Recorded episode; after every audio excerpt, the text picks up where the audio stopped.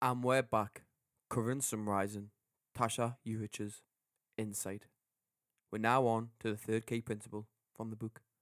Introspection isn't a sure path to insight, so we need to do it right. If we spend enough time and effort navel gazing, we eventually come to understand ourselves, right? Not necessarily. Yes, examining our thoughts, emotions, and habits can lead to greater self awareness, but the wrong type of introspection can have the opposite effect. In fact, there's even research that shows self analyzers have higher levels of anxiety, less positive relationships, and a lower opinion of themselves. The problem is that while we may be quick to grasp at any insights gained from self analysis, we don't often question their validity.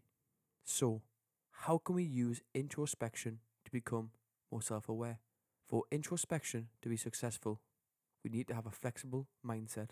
When we accept that we may not find one definitive answer, we can let our curious mind wander and explore various perspectives. Another common mistake people make is to ask themselves why they are the way they are. They look for the causes of their thought patterns and behavior.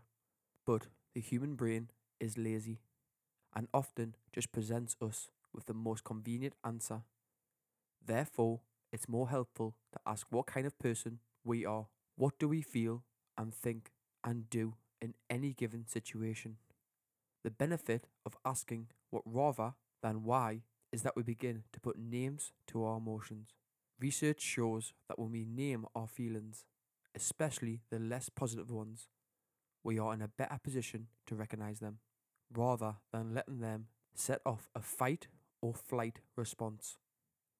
When it comes to positive thoughts, we should be aware of the risk of over analyzing.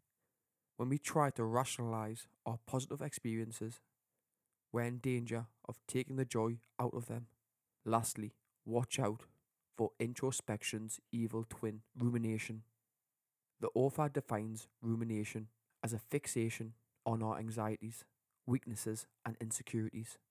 Not only does this prevent us from gaining insight, it could have damaging consequences, including depression.